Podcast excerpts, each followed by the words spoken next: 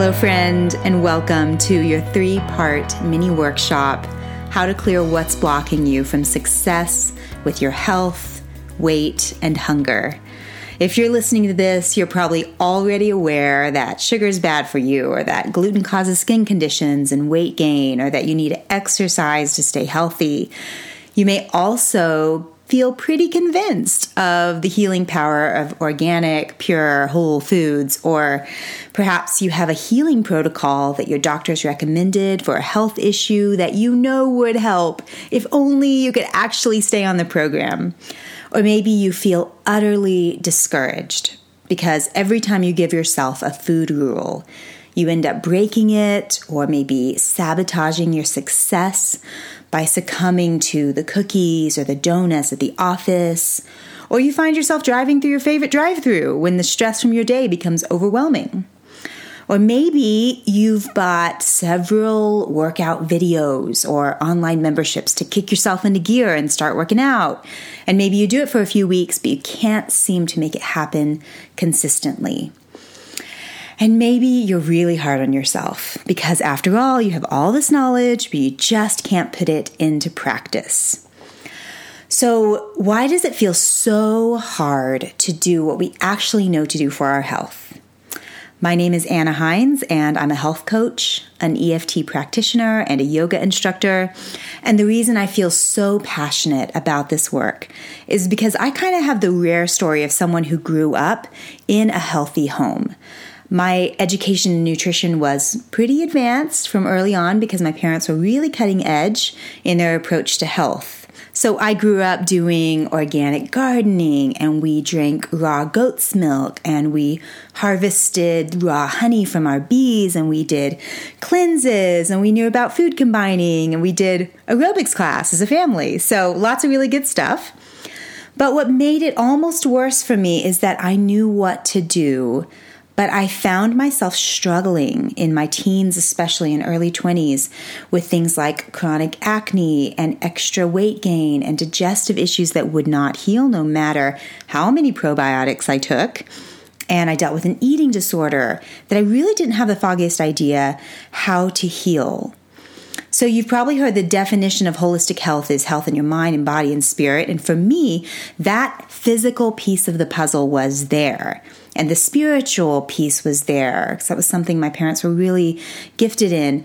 But I still really struggled with this other component that I couldn't figure out what it was. And then fast forward to when I was working at an um, as an intern at a functional medicine clinic, and all the clients I was working with would come in and they'd sit across from me. And I pretty much knew what they were going to say because it was a pretty common occurrence. They would say, Anna, I know what to do. I have the food list. The doc gave me the list of supplements and the protocol. I have the gym membership. And they would say, uh, either one of these two things. Either it's just not working for me, or I know what to do, but I keep sabotaging myself. I can't seem to pull it off. And I would just see that absolute despair in these clients. And because I personally felt their pain, I was going through some of the same things. It really lit this fire in me to crack this code of whatever is blocking the ability to do what we all knew we needed to do for our health. So now I've been coaching for over five years, helping hundreds of clients to clear the blockages keeping them from being successful with what they know to do for their health, successful with losing weight or actually enjoying exercise instead of dreading it. So let's dive in. I love this work and I'm so excited to share with you what I've learned. So I want you to imagine as if your being, your your whole body and your mind and your spirit is like a geode. And you probably know that a geode is a rock formation that outside it looks like a normal rock, but when you cut it down the center and you open it up, you see all of these layers and usually the layer at the it, the deepest layer is the most beautiful, full of just these crystals that really catch the light. And so I like to say that your being is like that geode. We're not just a body and we're not just a spirit. We have all these layers inside of us. And the more we understand those layers, the more we can heal holistically and completely. So well, let's go with, through them one by one. So the outer layer is the layer of the body. And so you can just imagine this with, with me, the outer layer being like the, the the, the normal rock, the outside of it, and most people start their journey to health by starting here. They work with their foods, maybe, and their exercise, maybe some supplements and or medications. So physical things is this outer layer of the body. So the next layer in is the layer of the conscious mind. So imagine a circle as if you drew a circle on the inside of that body layer. And the conscious mind is your decision making part of your mind. It's logical and it's rational and it's analytical and it can be reasoned with, right? And so the conscious mind is the thoughts and the images and the, the ideas that you're aware of. And this is the part of your brain that understands things like calories and the number on the scale and the number on the measuring tape if you measure yourself. But this is where it gets really interesting. Let's say that you've decided that you're going to go on a diet or you're going to work out consistently and you are absolutely convinced that this is what you need and this is what you want to do. And so you head down that path and you get your book or you get your, um, you know, online membership or whatever it is, and, and you feel really positive about it, maybe for a few days or a few weeks. But then something gets in your way, like just kind of out of the blue you you either just find yourself like raiding the fridge or the pantry or you find yourself just making excuses and not going to the gym or not going to your yoga class or whatever it is and you find yourself totally being thrown off your path. So what just happened? You know we think of our conscious mind as running the show but there's a deeper layer and so let's go back to that geode analogy. The layer underneath the conscious mind is what I call the subconscious mind. Now, the conscious mind, that thinking part of your brain that said, I'm going to go on the diet or I'm going to do this, is only about 5% of your mind. The subconscious mind, however, is like the iceberg underneath the surface of the water. It's the other 95% of your mind.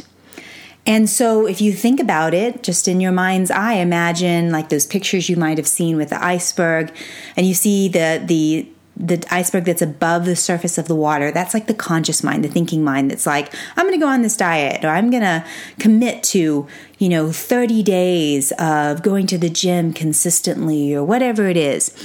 But underneath it is the subconscious mind that's like the iceberg underneath the surface. 95% is the subconscious mind. It's this part of the iceberg that sunk the Titanic. And so, the relevant part of this for our own life is that without an awareness of this part of our brain, health is limited at best. Because the subconscious mind is large and in charge of emotions and feelings, memories and experiences, and what I call self beliefs. Now, these are not belief systems per se.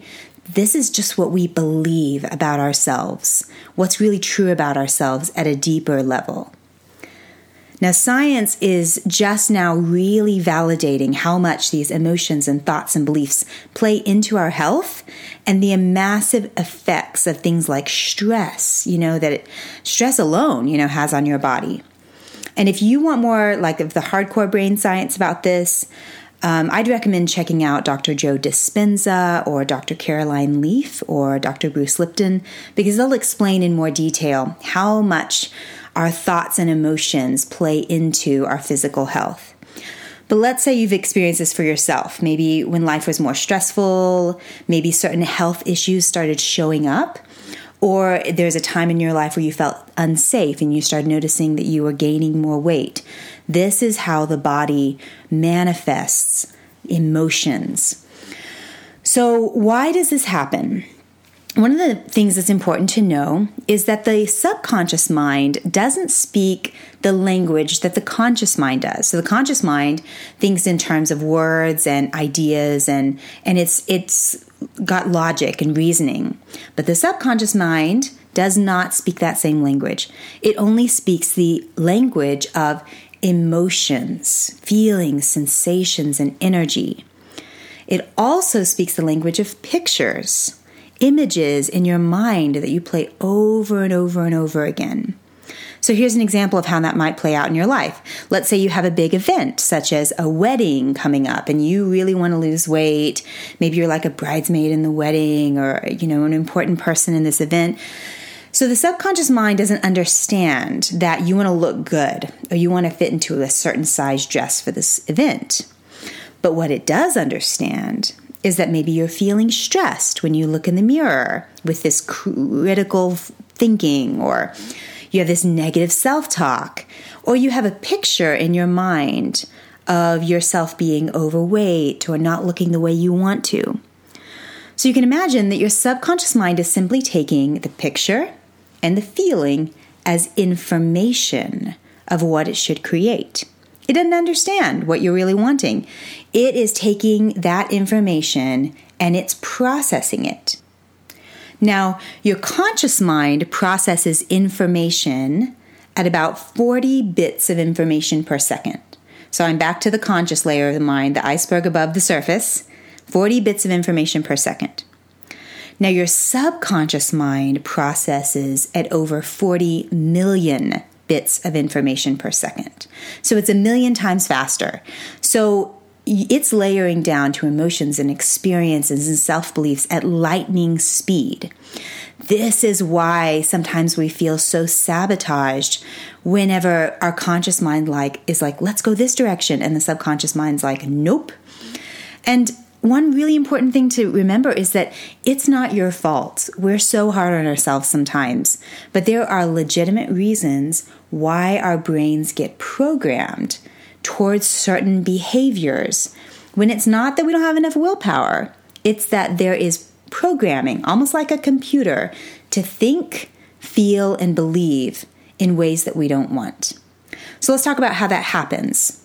So, from the time that you're conceived, not born, but conceived, until the time that you're about five or six years old, your brain's like a sponge, simply absorbing the world around you. So we're picking up on emotions of our caretakers. We're absorbing their beliefs about their bodies and about health and about life. And we're just, we're just taking them in. We're just absorbing them without question. So if you grew up in an environment where there was an emphasis, you know, overall on taking care of your body or an emphasis on positive emotions or health was seen as important, or you were seen as important, then likely those ideas were programmed, like a computer, into your subconscious mind.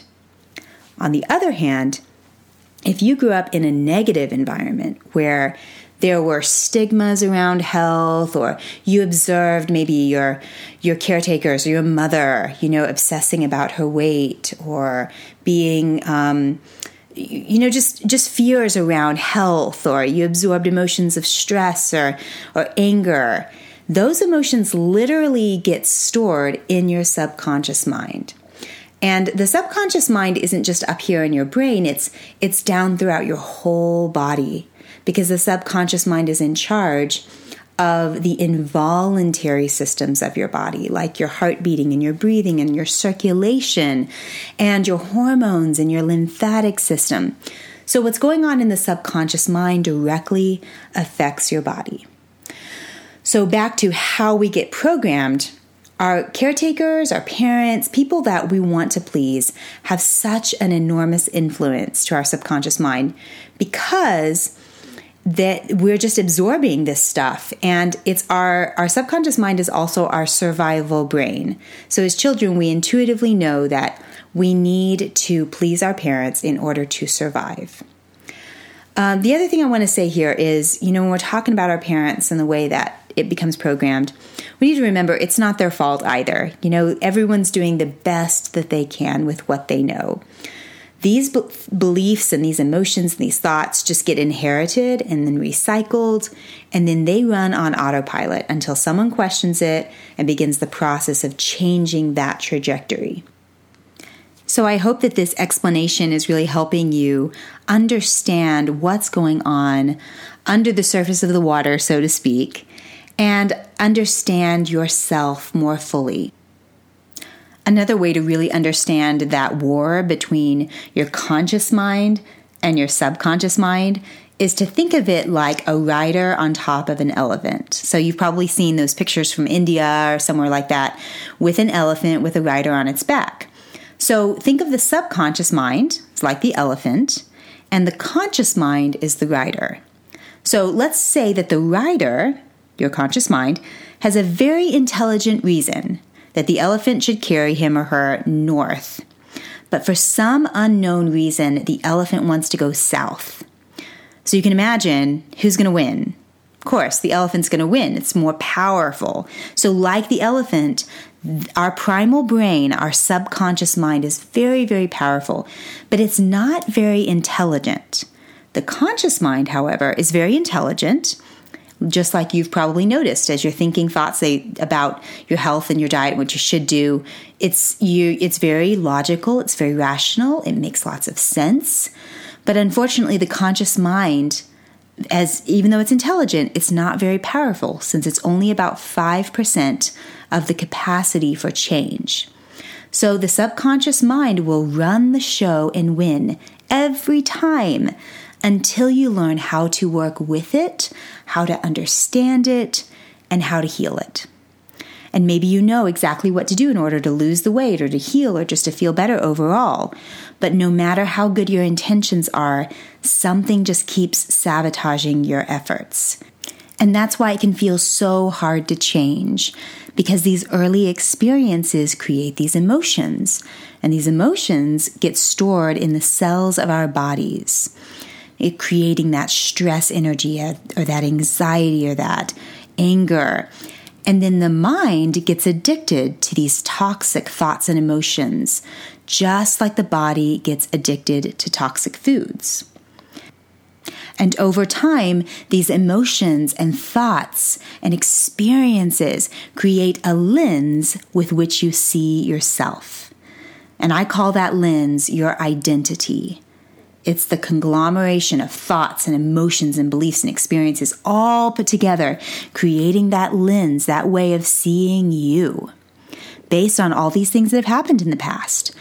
But what if that lens with which you're seeing yourself is based on this default programming? So essentially, if you see yourself as that person who is overweight or doesn't love exercise or isn't an athlete or just isn't that healthy person, you know, you're going to find yourself creating evidence or proof that it's true. And remember, all this is subconscious. This is not something we consciously can, are aware of until we bring it to the conscious mind. And I'm going to show you how to do that. But first, I'm, I'm going to give you a couple of examples in my own life so that I can illustrate this better. So, one of the identities that I worked on within myself was the identity of being a fast eater. I just saw myself as like a fast eater. And then one day I kind of turned around and thought, I wonder if that's actually like true or if that's programmed in, right? So, no matter how much I agreed with the science that said, you know, slow down, eat mindfully, Put your fork down between bites. It's better for your digestion, your assimilation, for weight loss. I just couldn't do it. I would just find myself scarfing down my food and wondering what just happened. So when I started working on it, I remembered a time in my life when I was about 12 or 13 years old, and my family was friends with another family who had two guys that were a little bit older than me, and we'd all hang out together and me being this little junior high gal and, you know, wanting to get their attention. I remember watching them eat dinner one time and they were just like scarfing down their food. And my little subconscious mind attached itself to to that like way of eating in a, in a way of being like if I make myself like them, then maybe will, they'll like me. And so it was just this little like wanting to connect, wanting to be like them. And this is all going on subconsciously.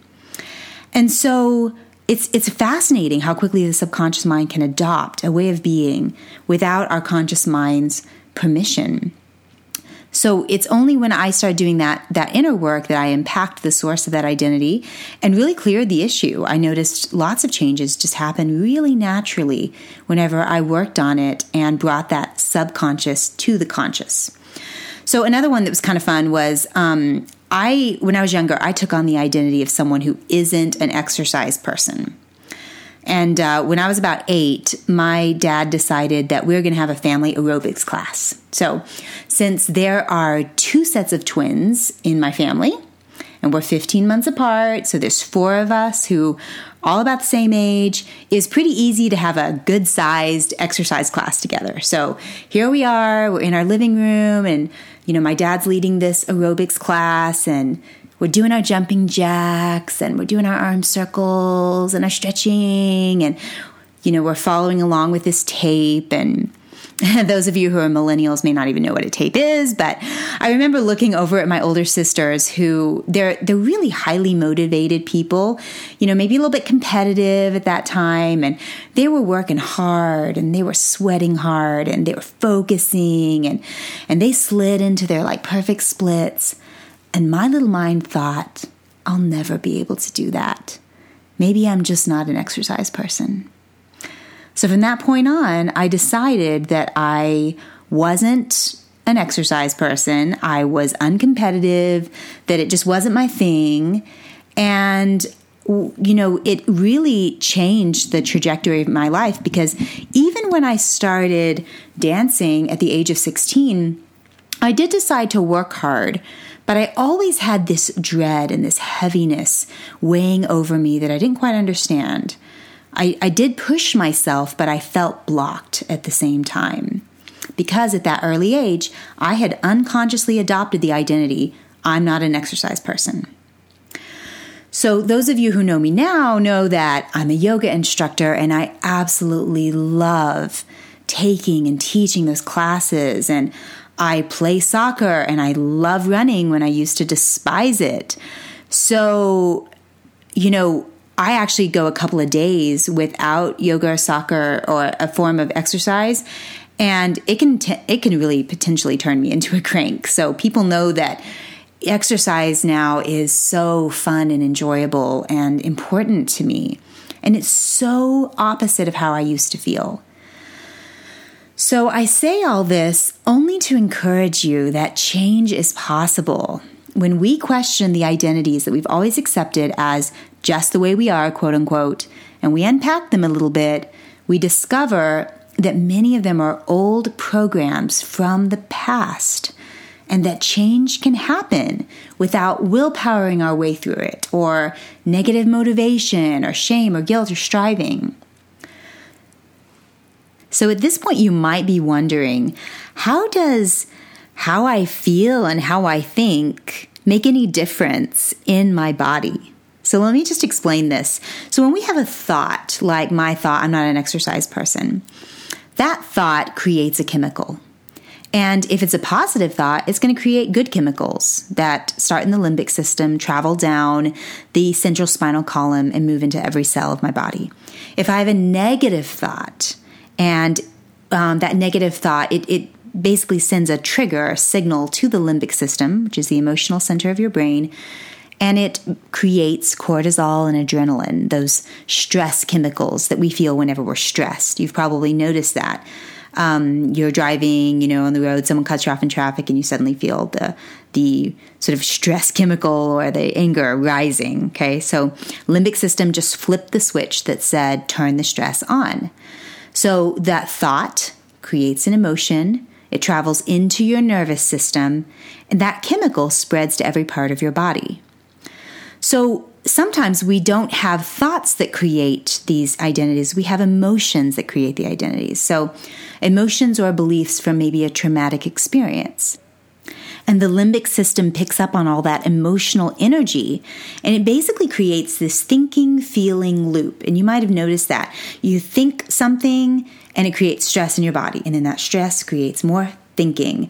And it creates this like analyzing of the thinking and feeling and and it kind of goes on like a hamster wheel. And we can't seem to get off of that. And that hamster wheel of, of essentially stress that's moving into your body constantly it's actual chemical that's changing your hormones. And if and it's changing whether or not your body like feels safe to be to be slender or it it really can block your ability to experience health so it would make sense then that um, we would want to work with the limbic system, which is that emotional center of the brain that makes the decision whether to turn on or off those stress chemicals.